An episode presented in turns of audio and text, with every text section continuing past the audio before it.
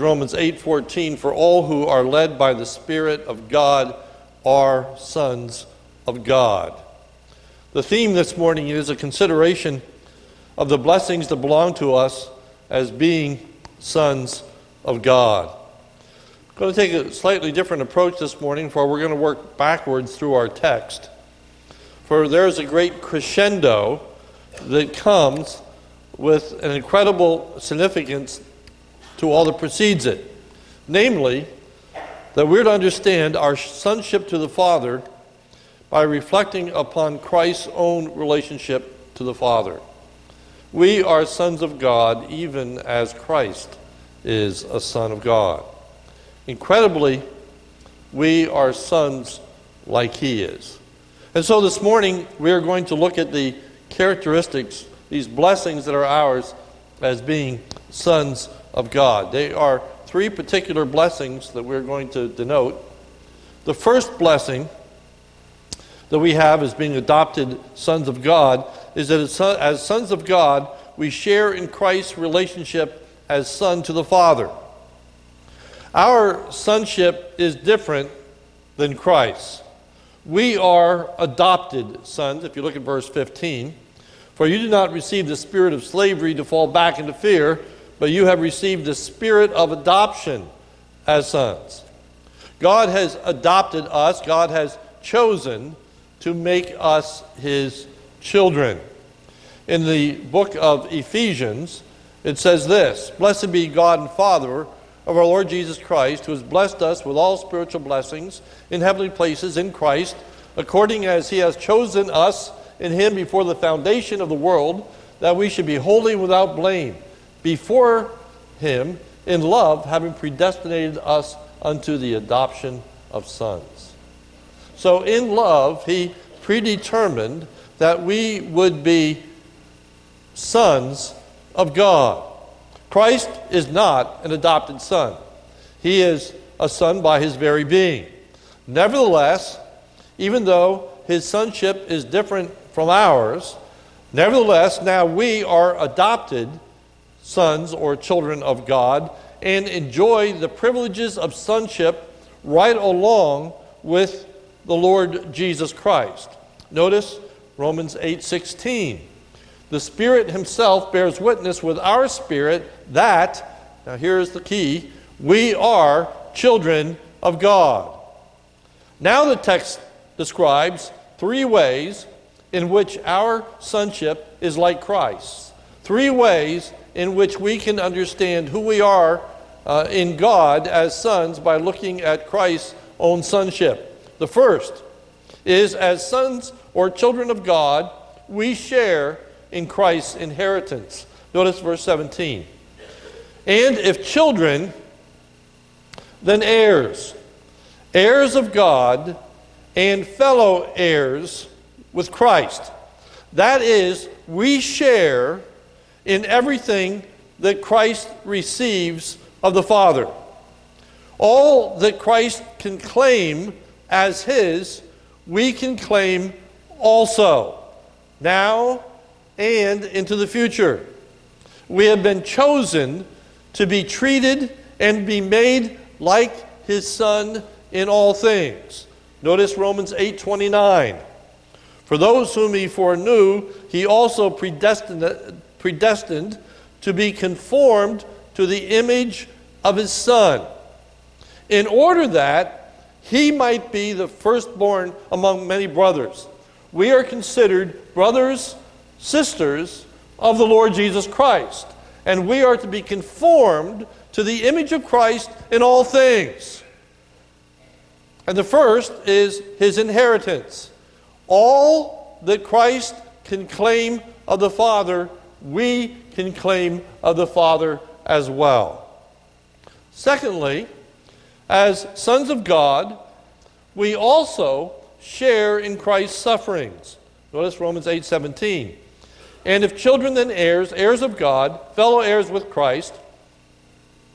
Now, this, provided we suffer with him. And each one of these three things with him is included in the text. It says, We are his children provided that we suffer with him, that is, suffer with Christ.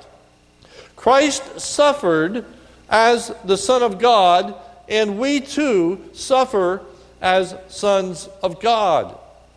It's important to understand that suffering is not a condition of sonship. Christ did not become a son by suffering. Rather, he suffered because he was a son. And in the very same manner, we do not become sons of God as a result of our suffering, but rather, because we are the sons of God, we will in fact suffer. We suffer right along with Christ, suffering as a son of God. The verse in verse 17, with the proviso of provided we suffer with him, is to make it clear that if we don't suffer, then we are not really his sons. If we don't suffer, then we don't really belong to him. For all who belong to him suffer. Now, to make this a little more clear, listen to the words of the book of Hebrews, starting with Hebrews chapter 12, verse 1. Therefore, since we are surrounded by so great a cloud of witnesses, let us also lay aside every weight and sin which clings so closely, and let us run with endurance the race that is set before us. Looking to Jesus, the founder and perfecter of our faith, who for the joy that was set before him endured the cross, despising the same shame, and is seated at the right hand of the throne of God.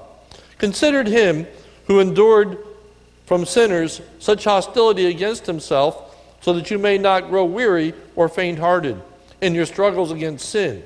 You have not yet resisted to the point of shedding your blood. And have you forgotten the exhortation that addresses you as sons? My son, do not regard lightly the discipline of the Lord, nor be weary when reproved by him. For the Lord disciplines the one he loves and chastises every son whom he receives. It is for discipline you have to endure. God is treating you as sons. For what son is there whom his father does not discipline? If you are left without discipline in which all have participated, then you are illegitimate children and not sons.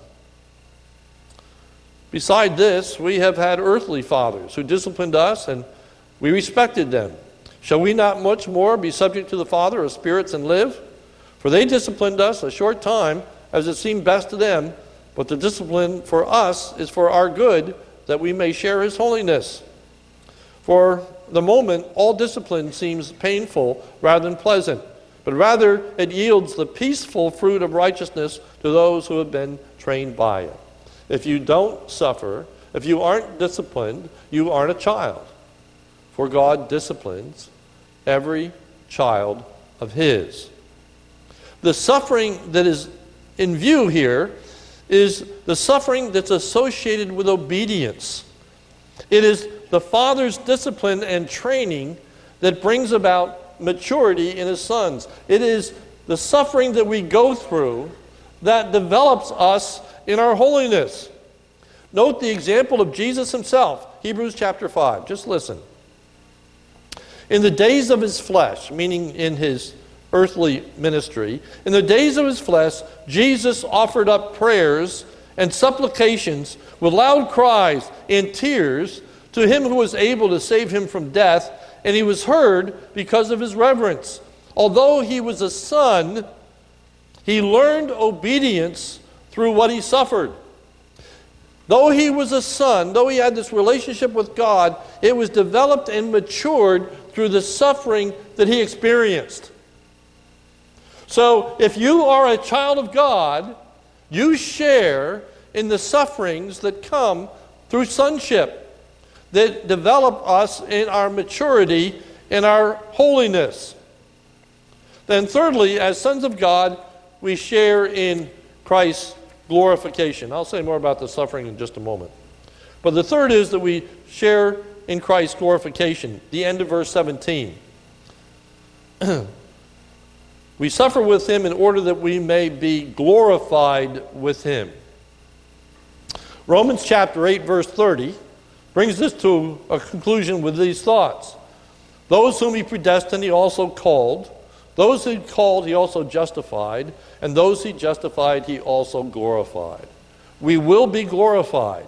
That is, that we share in the resurrection of Christ, who rose from the dead, and so shall we. Romans 8:23. And not only the creation, but we ourselves who have the first fruits of the Spirit groan inwardly, and we wait eagerly for adoption as sons, the redemption of our bodies. So our bodies are going to be resurrected from the dead and be glorified because we are sons. That is, we share in exaltation of Christ. Christ will be exalted, and so shall we. Look at verse 18. For I consider that the sufferings of this present time are not worth comparing with the glory that is to be revealed to us. So we're going to be glorified. We're going to be in glory. We're going to experience all the blessings in the heavenly places in Christ, and it can't be compared with any suffering that we are going through now. It is going to far exceed anything that is a negative in this life or as we perceive it as a negative.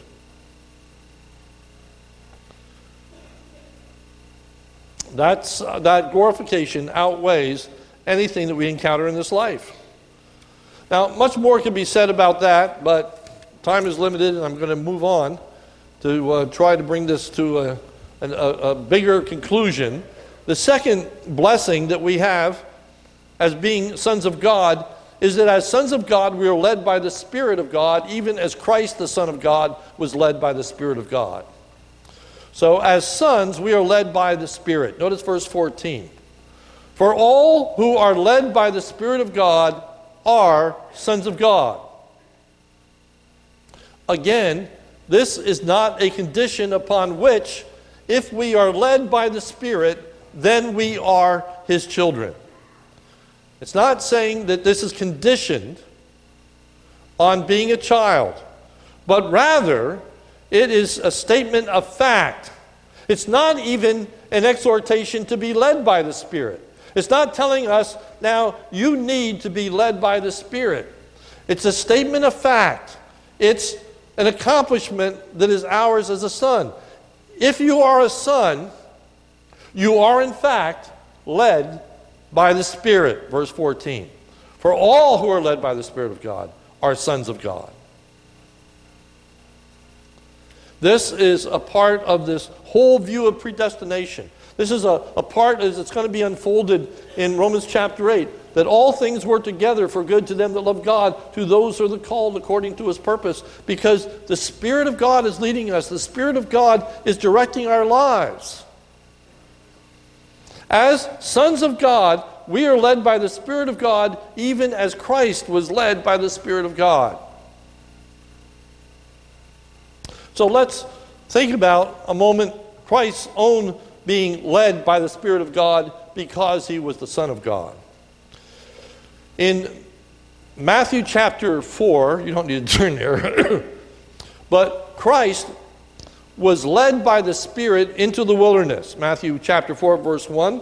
Then Jesus was led by the Spirit into the wilderness. Jesus was led into the wilderness in order to be tempted. That is, to learn and exercise obedience before his Father.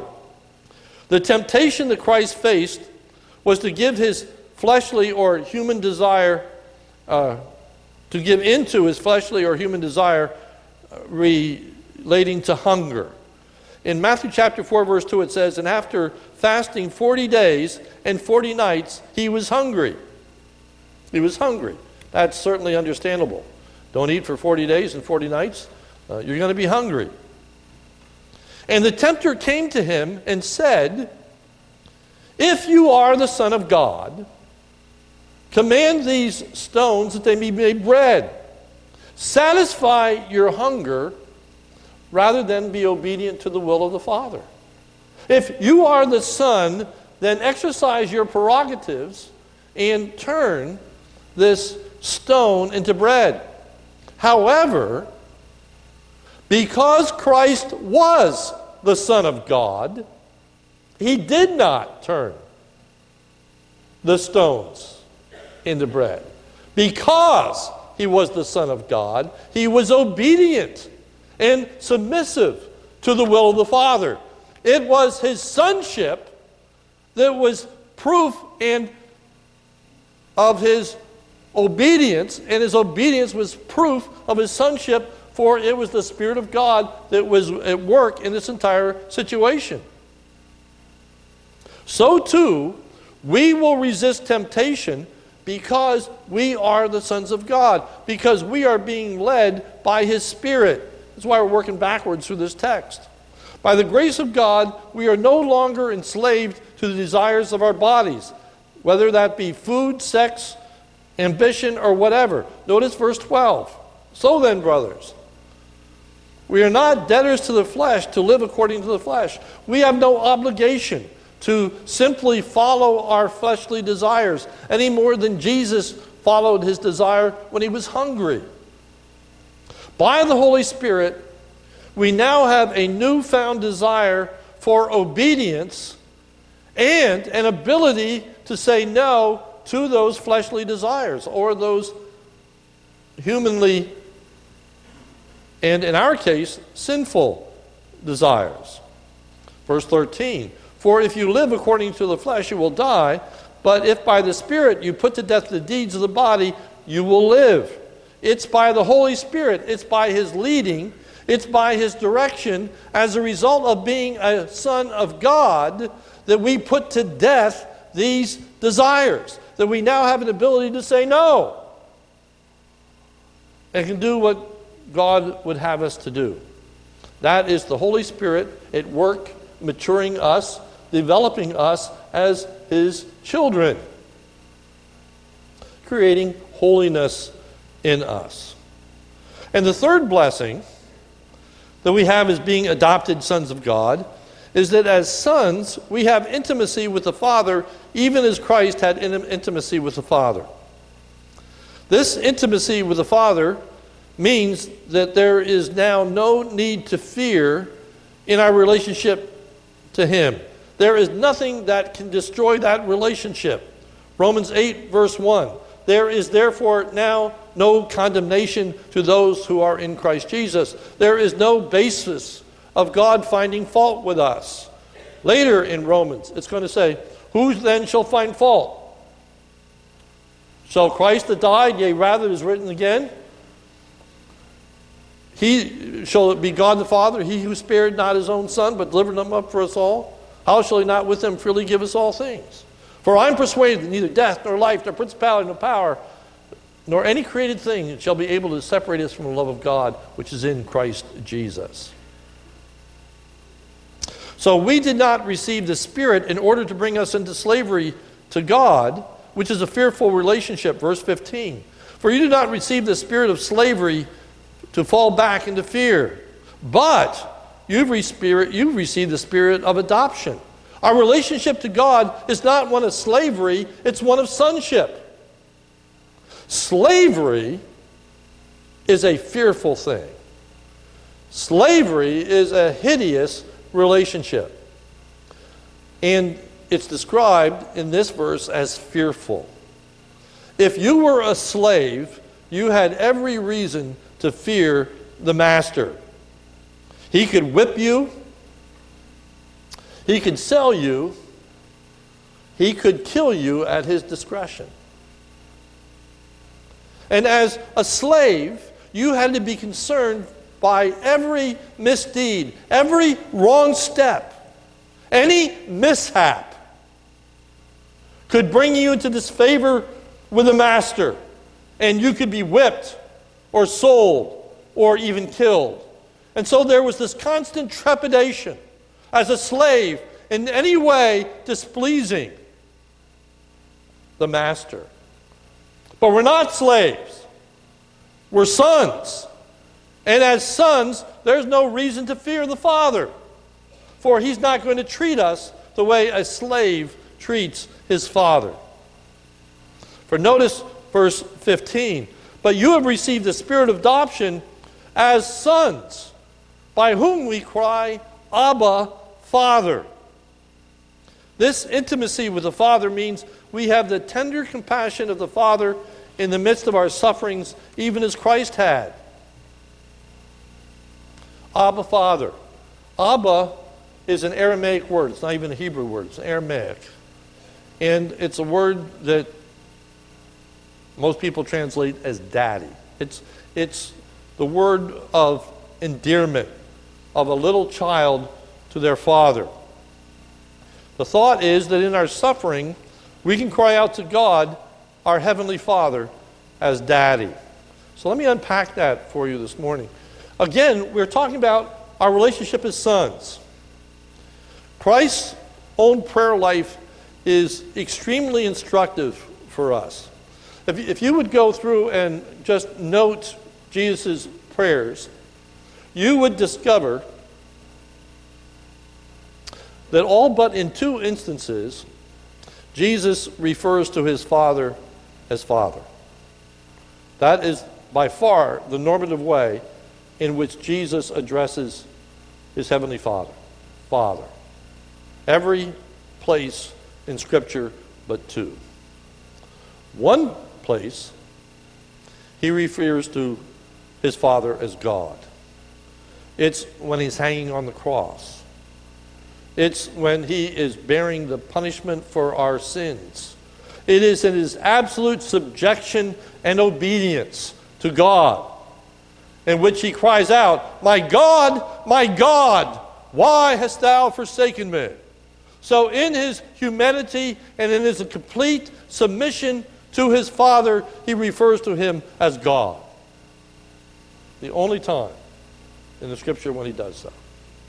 And there is one place in the scriptures where Jesus refers to his Father as Abba. That situation occurs in conjunction with Jesus' suffering the night of his betrayal and the night before the crucifixion. In Mark chapter 14, you may want to turn there. Mark 14.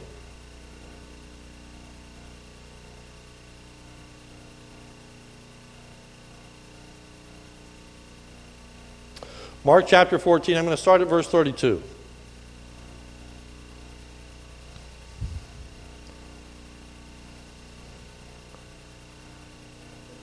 And they, that is Jesus and the disciples, after they had observed the Passover meal together, after he had instituted the Lord's Supper, now night had come.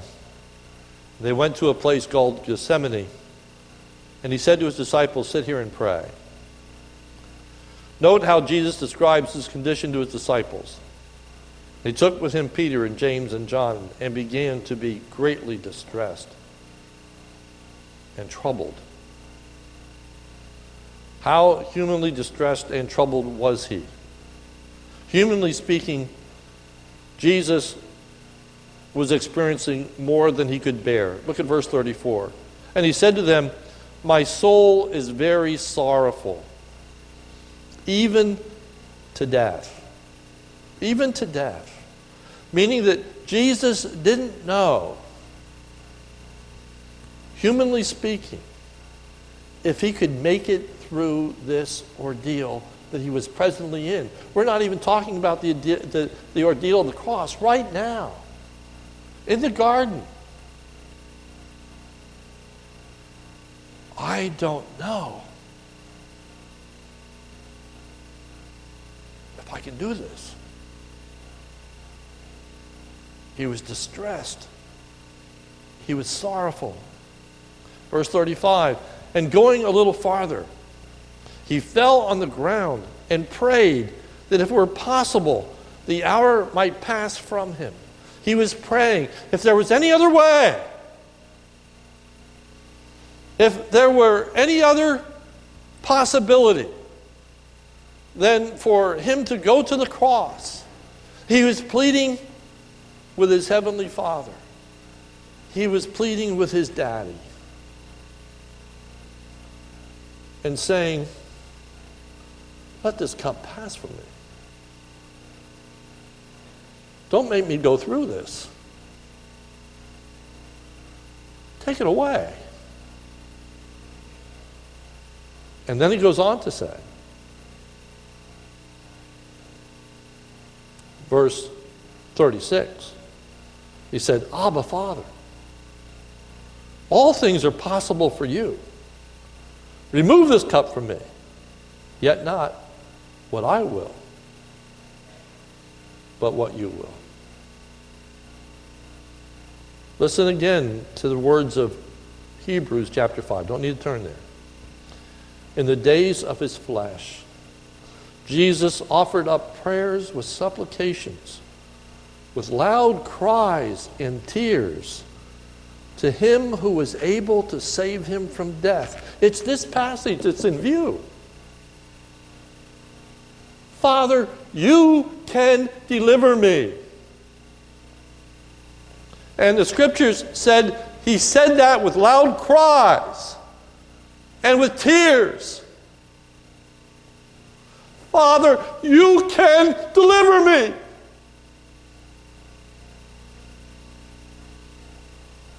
I don't know if I can do this.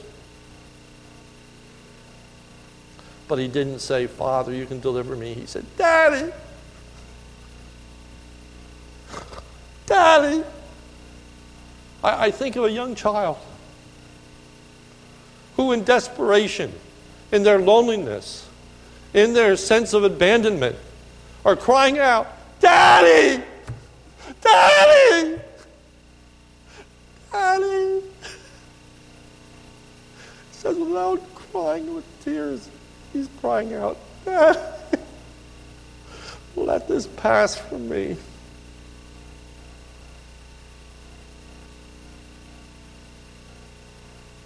The Father was not disappointed in Jesus. The Father was not condemnatory of Jesus. The Father sent angels to help Jesus. Here is a great and precious truth. For Romans 8 is coming on the heels of Romans 7. Paul said, Those things which I would not are the things I do, those things that I do not are the things that I would not are the very things I do. Who will deliver me? Thanks be to God, Jesus Christ. Here's a great lesson obedience can be hard, it can be stressful. The Spirit of God leads us into difficult situations and requires much of us. We can be in places and circumstances that create emotional and physical distress. We can find ourselves at times when we are shedding great tears. And yes, as Christians, there are times in which we can ask ourselves, I don't know if I can go on. Have you ever commit, have you ever contemplated suicide? Have you ever just felt like throwing in your towel? Just saying, I've had it. I've had it with the church. I've had it with people. I've had it with life. Have you ever suffered so much in pain in a hospital bed or elsewhere when you just say, God, take me home? I don't know if I can go on. This passage teaches us that at these times we can plead with God our Father to take those things away from us, even as Jesus pled with his Father. Let this cup pass from me. We find in this passage that the very crying out to God as Daddy Father in the midst of our suffering is a witness that we are the very sons of God. Look at verse 16, back to Romans chapter 8. The Spirit Himself bears witness with our spirit that we are the children of God.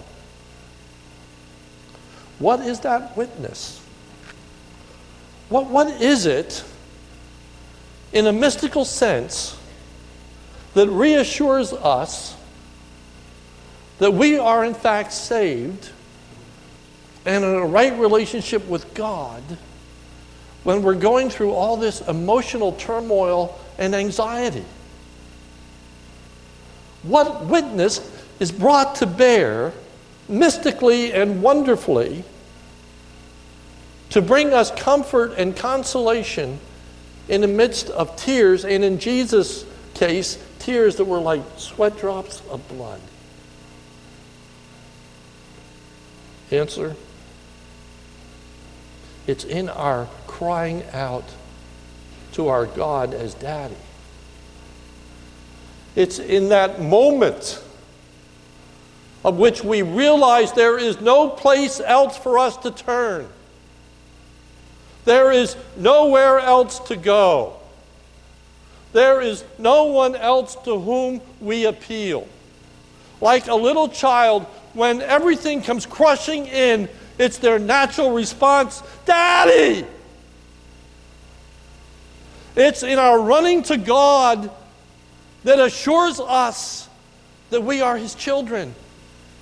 For that is unique to us as His children. For we don't raise our fist in our struggles and in our anxieties. We don't curse God and die. We cry out to God for His mercy and His grace and His help because we are His children.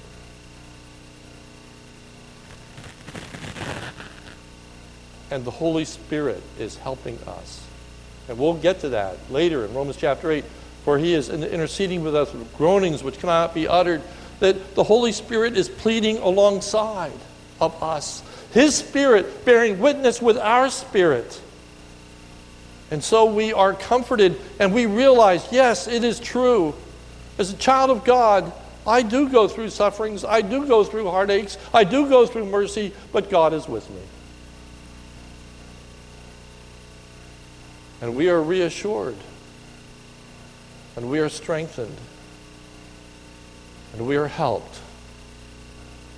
And what we thought was absolutely unbearable, by the grace of God, we bear.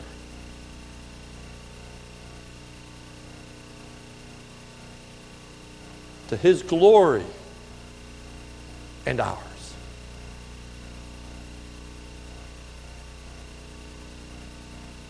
That is holiness. That is spiritual maturity. That is gaining victory over our sinful desires and flesh. That is submitting ourselves to God the Father. That's what sonship is. So we are truly blessed to be adopted children of God. We are blessed because we are treated as sons, even as Jesus is a son. That is enough just to, to boggle your mind. Let that run around in your head for a while.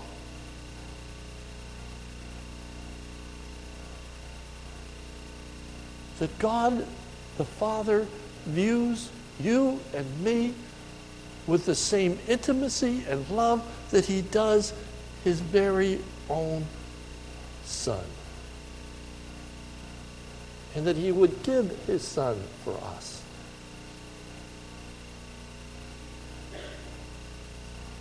We are his children. He loves us. We are blessed because, as sons of God, we are led by the Holy Spirit who's leading us, yes, sometimes into the wilderness to mature us, to develop us, to fulfill the purpose and will of God. And we are blessed because, as children of God, we can come to our Father, not in some aloof way, but as a very young child cries out to their daddy, we can come to God knowing that we are precious to Him. We don't have the spirit of slavery. we have the spirit of sonship. He will hear us. He will help us. He is our daddy. Let's pray. Our Father, we thank you that we are your children by the grace of God. Teach us, our Father, what it means to be your children. Lord, open our hearts, open our minds. It's mind boggling to think that we are going to be treated as Jesus is treated, that we are glorified with Him, that we will be perfect, welcomed into your presence, and enjoy intimacy with you for all eternity. We are thankful, O oh God, that as your sons, your Spirit leads us. Lord, in a, in a sovereign, providential, imperceivable way, but yet your Spirit is leading us into the events and circumstances that we are encountering. We have not been forsaken, we have not been abandoned. Your purpose is being achieved, and we are growing in grace and knowledge of the Lord Jesus Christ through the things that we suffer, through the experiences that we are encountering.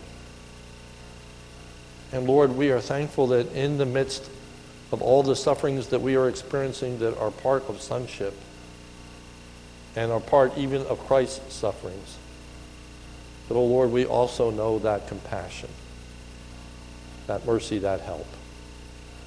I pray this morning for anyone here this morning who's in that state of anguish, who has questioned their relationship to you, wondering how they could be going through what they're going through if they're really a child of God. Lord, teach us. Teach us through Jesus' own prayer. I pray you would take that away from them. I pray you would deliver them. For all things are possible for you. But if it's not your will, O oh God, give them the ability and desire to submit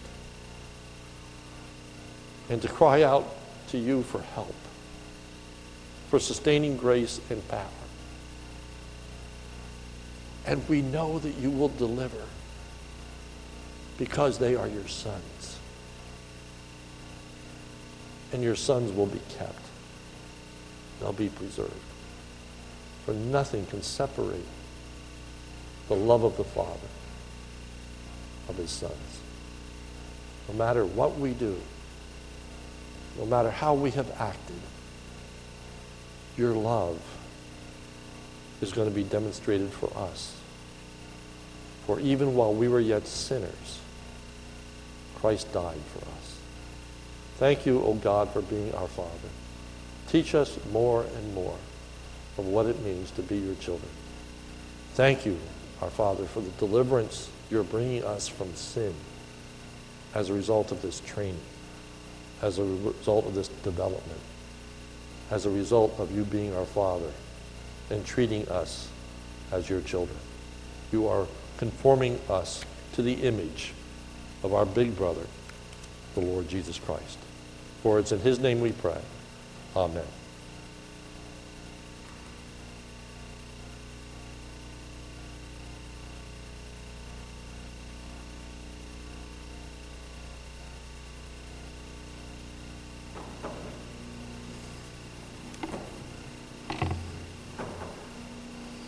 I want to make a correction. Our final hymn is actually 422 not 433. We're going to sing Give to the Winds Your Fears. That title is correct.